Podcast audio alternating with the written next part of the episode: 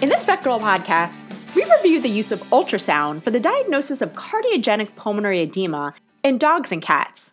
Nowadays, we're doing more and more fast ultrasounds, what we call focused assessment of sonography and trauma, in the ER setting, and it's a great and easy way for diagnosing cavital effusion, such as a hemoabdomen, pleural effusion, pericardial effusion, etc. But can it be done easily, used for lung ultrasound to detect pathology or water in the lung? Does it work to diagnose cardiogenic pulmonary edema?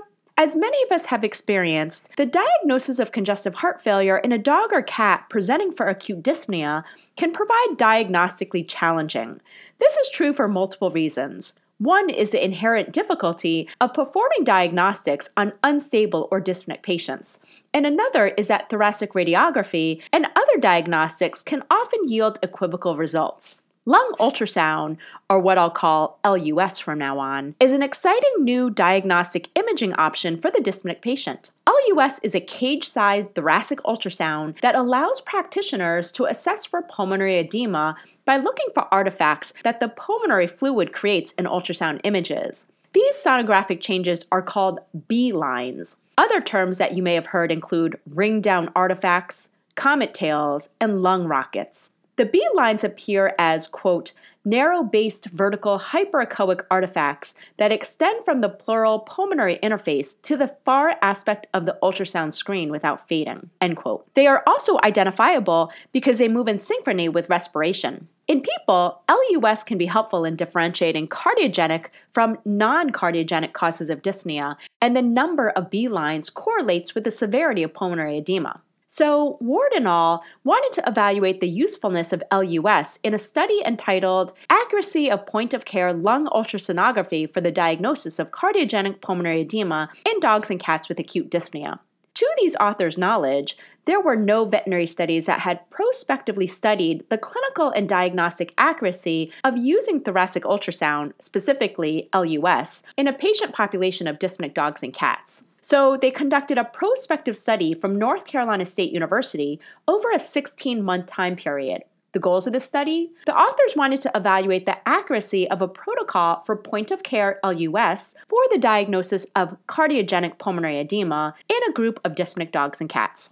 They also wanted to evaluate the diagnostic accuracy of LUS in dogs versus cats to characterize the types of non cardiogenic disease that were correctly or incorrectly identified, and to determine inter observer agreement between LUS results. Dogs and cats that were dyspneic that presented to the emergency critical care or cardiology departments were enrolled. Inclusion criteria also included having thoracic radiographs performed within six hours of the LUS and having a trained examiner in LUS available. Patients were excluded if they had a respiratory disturbance thought to be secondary to pain, a recent history of trauma, or moderate to severe pleural effusion. Medical records and imaging studies were reviewed by the investigators to confirm the final diagnosis. Patients were stabilized, and age, sex, breed, weight, TPR, body condition score, and time of LUS evaluation were evaluated. Participating examiners were cardiology and emergency clinicians who completed a two hour training session and completed proficiency exams,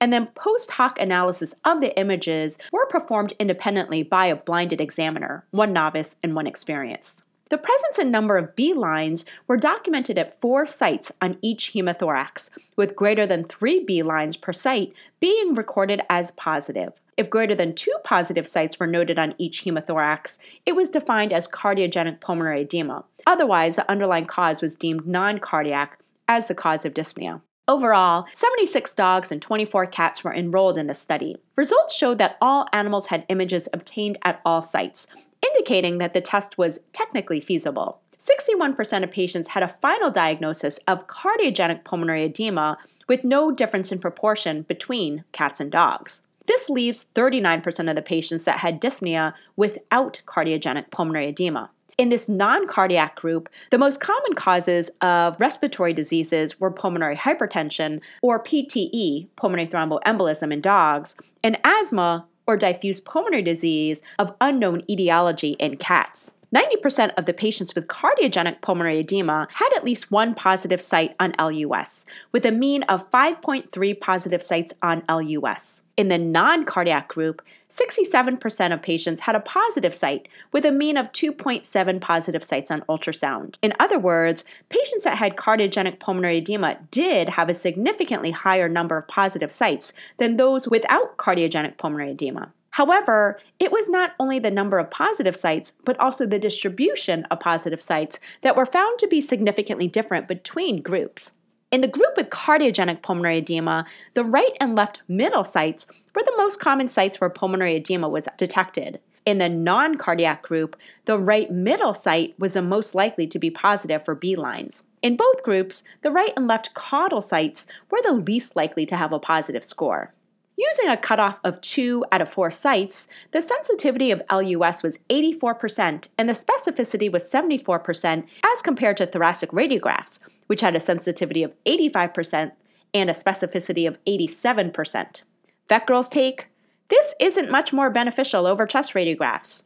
There were also 10 cases of false positives where there was an incorrect diagnosis of cardiogenic pulmonary edema.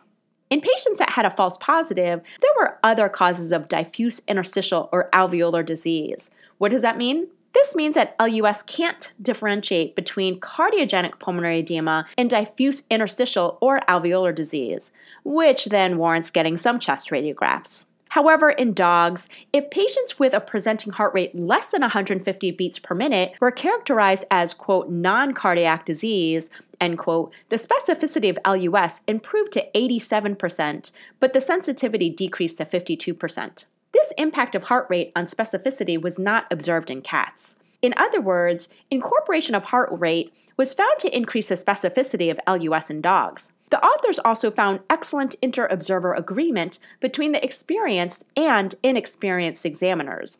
There were only six cases out of 100 in which the final diagnosis between observers was different. So, what do we take away from this VETgirl podcast? This study found that lung ultrasonography is a promising and feasible bedside diagnostic tool. LUS for the diagnosis of cardiogenic pulmonary edema has a good overall sensitivity that is comparable to thoracic radiography. It also was good at ruling out cardiogenic pulmonary edema in patients with non cardiac disease. In other words, it had a good overall specificity. Types of non cardiac disease that were more likely to cause false positive results on lung ultrasound included those that cause a diffuse interstitial or alveolar disease, such as acute respiratory distress syndrome, ARDS, pulmonary neoplasia, pneumonitis, pulmonary hypertension, and pulmonary thromboembolism. The specificity was lower in dogs than in cats and humans, which is thought to be the result of the more common types of non cardiac diseases seen in dogs versus other species. In this study, the sensitivity was slightly lower than the values found in human studies, which may be secondary to differences in the distribution of pulmonary edema or other physical differences between species. When looking at a variety of physical exam parameters, they found adding heart rate to the analysis did slightly improve the specificity of the LUS findings in dogs, but not to a degree that was significant. The pros and cons of this study this study used the Volpicelli criterion to determine the positive result, which requires bilateral distribution of positive sites. However, given variations in distribution of cardiogenic pulmonary edema, there was concern this method could lead to false negative results. However, this study looked at alternative scoring methods, but still found that the Volpicelli method was the best predictor of cardiogenic pulmonary edema. Additional studies could be performed to look at how other point of care tests, like cardiac biomarkers and the LA to AO ratios, help when used in conjunction with LUS. In conclusion, this study showed that LUS was feasible in all dogs and cats with minimal stress to the dyspneic patient. It provides a useful diagnostic tool for differentiating cardiogenic pulmonary edema from non cardiac dyspnea. Given the excellent inter-observer agreement, it suggests that even with minimal training and experience, reliable results are able to be obtained. One possible limitation for practitioners is the availability of in-house ultrasonography. However, VETgirl's take you're going to need to do chest radiographs to confirm location and etiology anyway, and lung ultrasound isn't that much, quote, better, end quote, for sensitivity and specificity than chest radiographs. Also, VETgirl's tip In dogs, when you have a heart rate less than 150 beats per minute, it's less likely to be congestive heart failure anyway. My cutoff for congestive heart failure in small dogs with chronic valvular heart disease is that they typically are tachycardic on presentation with a heart rate of greater than 150 to 160 beats per minute due to sympathetic stimulation. That said, LUS is a practical bedside diagnostic tool to help differentiate cardiogenic pulmonary edema from other non cardiac causes of dyspnea in dogs and cats.